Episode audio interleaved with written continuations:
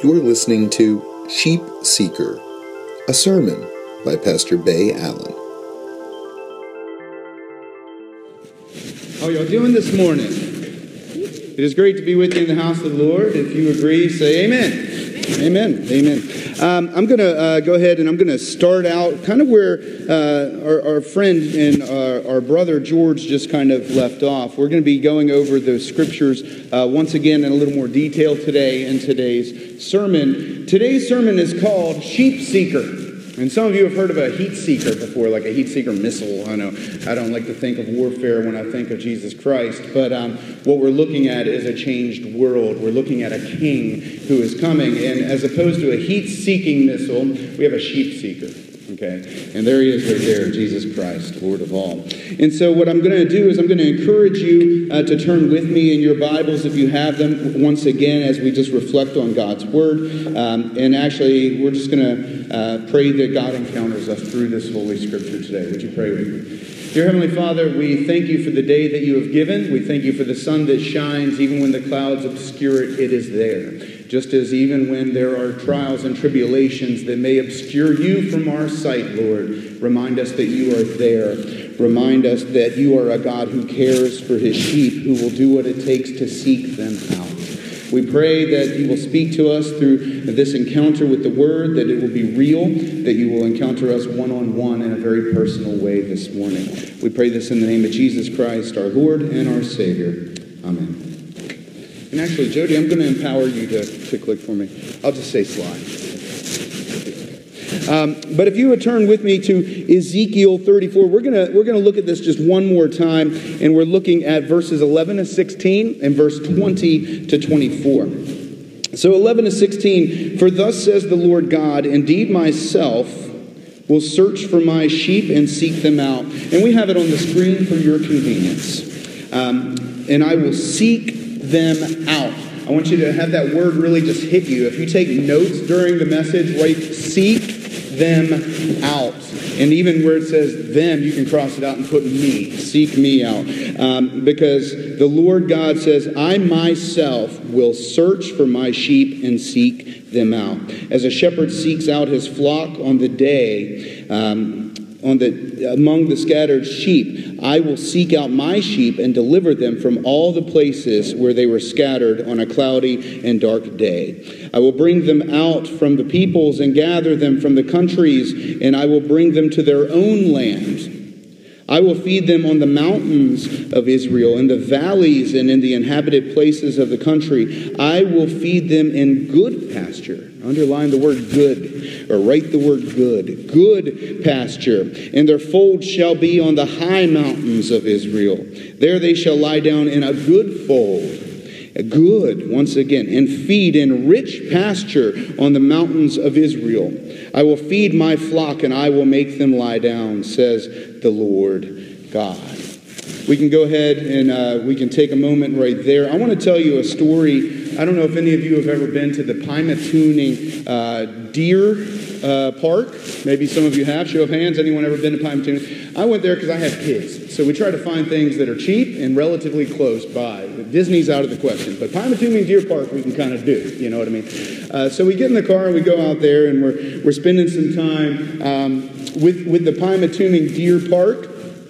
And you can buy these little things of food at the Pymatuning Deer Park. And you go up to the deer and you just kind of put them up to the fence and they'll they don't really bite you. They just kind of eat the food. I don't know how they know what is food and what is finger, but somehow they get it all sorted out okay. Um, but one thing you notice pretty quick there's some little deer, they don't really get to the food.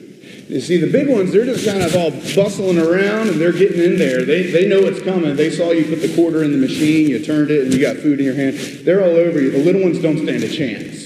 I don't know if you've ever experienced something like that. Maybe when you were at the Pymatuning Deer Park, you know exactly what I'm talking about. Um, but I started thinking about my time at Pymatuning, and you know, I got to admit, Thanksgiving. I hope you all had a wonderful Thanksgiving. Uh, any pumpkin pie fans in the house? Any of you like pumpkin pie? I like pumpkin pie. Pecan's my weakness, but pumpkin is good, and my daughter loves pumpkin. Well, we had our family members down, and the, the cousin, the young cousin, grabbed the last piece of pumpkin pie. Oh my. right? It, it, was, it was World War III in the Allen household because that last piece of pumpkin pie, which somehow my daughter thought was hers, you know, it, it was gone. It was in her stomach. She couldn't get it back. Um, and, and so she started to get really upset because she couldn't get it. And she said, He already had six pieces. He already had all this pie. That was my. She got, I mean, this was life trauma taking place in an 11 year old's Thanksgiving day. And this, in light of this scripture, the scripture can seem kind of harsh. Because you have God who is saying essentially, I'm going to separate the sheep from sheep, the goats from the goats. And you know, the sheep go to heaven and the goats go to hell. That's basically what's going on. Sheep go to heaven, goats go to hell. And I've heard a song that goes exactly like that. But what I want to think about today, and I want you to think about, is that the world tells us there's this pile it on mentality where the, the rich get richer, the poor get poorer, the, the, the little baby deer, they don't get the kibble. It, it's just the way of the world. The world kind of inflicts this upon us, which we go through day by day. And some of us get it a little harder than others. And, and sometimes at the end of the day, it, it takes every ounce of energy to cry out to God and say, Why have you forsaken me? But I got a message from God for you. God cares for his sheep. God cares for his sheep. God cares for you. And God is not going to leave you in a pilot on high kind of world. Okay, that world is not the one that God designed. And there's, there's this thought process in this world of pilot on high where the rich get richer and the poor get poorer, where it's also a, a matter of who you know. Sometimes it's, I was talking with a friend about a job that they tried to get, and they said, It's not even what I knew. I had the credentials, I just didn't have the friend. Someone else got it who was less qualified. Again, they took my piece of pie. You know, rich get richer, poor get poorer. But there's something to that. You see it. Maybe you've experienced it. Where because of who you know or who you don't know, you do not get the piece of pie. You do not get the piece of pie. And we're also taught in this world that getting that last piece of pie is the world. That means everything. Possessions. What are you thankful for? Oh, I'm thankful for uh, the, the car I drive. I'm thankful for. A lot of times, the first things out of someone's lip, lips, plural, it could be singular, I guess, but the first thing off of someone's lips is not often family, it is not often you know, um, I'm, I'm loved, you know, I'm, I've got everything that I need, even though I don't have much. I mean, it's usually individual specific items like my 55 inch TV or whatever it is. Because in this world, possessions matter. And we're going we're gonna spend some time with uh, the way God views his sheep, his flock, and we're just going to see um, do possessions matter in the long run? Is that what we should be really focusing on as the world tells us? Because I hope it unsettles you a little bit when I say, what happens when you do everything within your power, but you can't get the pie? You can't get the pie. Maybe you weren't intended to get the pie, but you really wanted the pie. I want you to live with that. I want you to live with the fact that God cares for his sheep. Now, to tell you something about sheep, uh, sheep are, are, a gentle species. They are easily led. Uh, they, they don't usually have horns. Some of them do, but most of them don't even have horns from birth. Uh, sheep graze, which means a shepherd can basically lead them to a certain area of land and they'll just kind of eat where they're led to. They won't really wander off too much. Something, sometimes they do have ADD, so every now and then something will get their attention and they may go off. But for the most part, they graze. Grazing is what sheep do. Um, they, they trust their shepherd. They go where they're led. Uh, you know, a cool thing about sheep is that the male sheep will actually, in, in, in, when danger comes by, they will actually surround the other sheep. The males will surround the other males, younger males, females especially, and young. They will naturally surround the flock to create this protective barrier around them. I don't know if you knew that about sheep. It's a pretty cool thing. And I say that because goats are generally headstrong. Goats generally have horns. And it's not even so much for protection, it's because they just got an attitude. They just, I don't know, my wife used to keep goats. I remember she had a couple when I first met her, when we first started dating. And they would just jump up on your car. They would, they would butt you in the butt. I mean, it was just goats, man. You know, goats. Goats are not like sheep. They would rather lead than follow. Goats tend to wander. They, instead of grazing like sheep, they more or less pick at their food, they kind of browse. They're like, oh, that's good. What's that? Oh, that was okay. What's that? Kind of like, yeah, the pecan pie was okay, but oh, there's pumpkin. They browse. They don't stay where they're led. They're headstrong. They don't care for their brother. They don't gather around. When, when danger comes by, they, they either run away or they butt. They like to go up high, they like to escape, they like to be by themselves. And I say this because in Palestine, shepherds would let their flock of sheep and goats be together during the day. During the day, this was a normal thing. This analogy here from Scripture, this is a normal thought process for the people at the time because the shepherd would allow them to be together during the day, and at night they would separate. Because the goats, they like to huddle together in warmth, where the sheep, they would lie open in an open field, and the shepherd's just kind of there with them, or in a cave, whatever the shepherd did. They, they, they go where they're guided. So Jesus saying, or Ezekiel here, we didn't get into Jesus yet with Matthew. Where it says about the sheep and the goats being separated, that's a normal thing in the time period of this.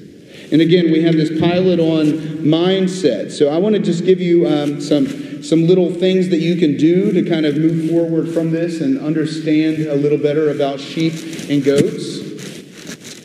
First, you know, let's move into Matthew. Whatever you did for one of the least of these, you have done to me.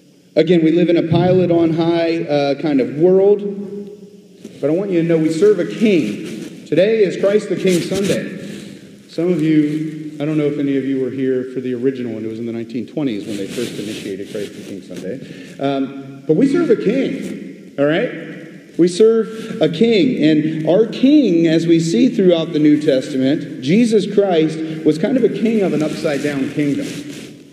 Even being the Messiah, he was kind of an upside down Messiah from what people thought. You know, we're getting ready for Advent starting next week. You know, we, he was an upside down Messiah. He wasn't what people thought he was going to be. And so we see that Jesus was constantly looking after the least of these the least, the lost, the left behind. That is who Jesus looked out for. But it goes even deeper than that because in Matthew chapter 25, which, which George just read a moment ago, we see that Jesus says, Whatever you did for one of the least of these, you have done to me. Not even you have done it as doing it to me, but you have done it to me. Who is our king? Who is our king? Sheep or goat? Pumpkin pie or pecan? I'm just joking. Who is our king? I want you to think on this because the next time you see someone, I pray that you'll see Jesus. If you see someone who is hurting, who is in a place where maybe you can help them out, say, hey, that's Jesus right there. And maybe, just maybe, you'll feel an urge to help them. The second thing, you know, the whole I know the owner, so I get star treatment. Who do you know? Who do you know? We've already established this. Who do you know? You know the king, right? If you're a Christian, if you're a born again son of God, if you proclaim that Jesus Christ is Lord, Jesus Christ is King, you know the King. That's better than even knowing whoever runs the nightclub, right? It's like there's no velvet line. It's just, uh, here's the seal of the king. You know what I mean? You get wherever you want to go. Who do you know? Don't forget it. Don't forget it. Don't forget who you know. You know the owner, you know the king. Think of a time in your life where you were treated better than you deserved. The blessing that you received when someone treated you better than you deserved. And I want you to realize that you know the King. You got a, you got a whole eternity of getting better than you deserve. Because God cares for his sheep. Amen? God cares for sheep. Finally, I want to just talk about that last piece of pie. You know, happiness is, is found when we belong, not in our belongings. Happiness is found when we belong to the King, not when we belong a new big screen TV or, or whatever it is. I want you to make a list of the blessings you have in your life. You know, we're coming off of Thanksgiving, right? I'm sure you spent a lot of time this last week just thinking about the blessings you have in your life and the things that you give God thanks for. Actually, write a physical list when you go home today of blessings that you can't buy. And pray over them for the next week, giving God thanks. Because it's not the last piece of pie that matters. It's the family to share the pie in general with. It's, it's the breath that you have when you wake up in the morning. Even if there's some arthritis, even if there's some pain, find the blessings and make a list. Pray over those. Give God thanks for those blessings that you have in your life. I'm going to close with this. We're, we're in the same we're in the same flock by day. Goats, sheep, wherever you are in the mix. We're all in the same flock. We all have the same shepherd. And so there's a temptation for sometimes, you know, it's like, yeah, I'm in the flock. I'm good. I'm getting in. I'm in. God isn't interested in someone who's just doing good things. There's a lot of a lot of a lot of people that just do good things that aren't one of God's sheep. Doing good things is good. But going where you are led, realizing that the only goodness you have in your life is when you feed on the good pasture that God leads you to. All things good come from God. God cares about his sheep. And it's not that God doesn't care about the goats, but they're not his sheep. If God didn't care about the goats, he wouldn't let them be in the herd during the day either. Are you one of God's sheep? And I pray that you are. And if you're not, it's really easy. You, simply say, God, I'm, I'm a sinner, and I realize that Jesus Christ is Lord, Son of God, come in the flesh. We're getting ready to go through Advent. You're going to hear a lot of this. And I pray you've already heard a lot of this. But Jesus Christ, Son of God, born of a virgin. We, we went through a, a different creed this morning, but to the same effect, Jesus Christ is Lord. Who do you know? You know the King. And that'll open doors more than any pumpkin pie ever would, you know, more than anyone ever could. We're in the same flock by day. I just want to, in closing, I want to go to James um, chapter 2. What does it profit, my brethren, if someone says he has faith but does not have works? Can faith save him? If a brother or sister is naked and destitute of daily food, and one of you says to them, Depart in peace, be warmed and filled, but you do not give the things which are needed for the body, what does it profit? Thus also faith by itself, if it does not have works, is dead.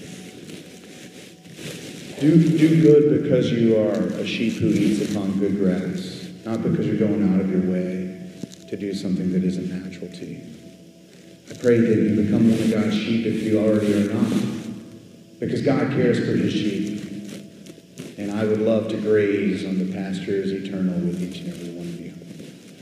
Would you pray with me? Dear God, we just thank you for the way that you do seek out the least, the lost, and the left behind, the way that you, you can separate your sheep from the goats, the way that you let us live together, the way that you let us influence each other, but mostly by the way that even if we, if we get influenced the wrong way, you're still our shepherd and you still love us. Because you know each and every one of your sheep, and your sheep know your voice when you call.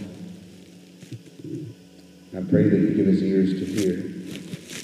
Give us a heart to beat more like yours. Give us a love that only you provide. And let us be thankful through it all. In the name of Jesus Christ, the Lord.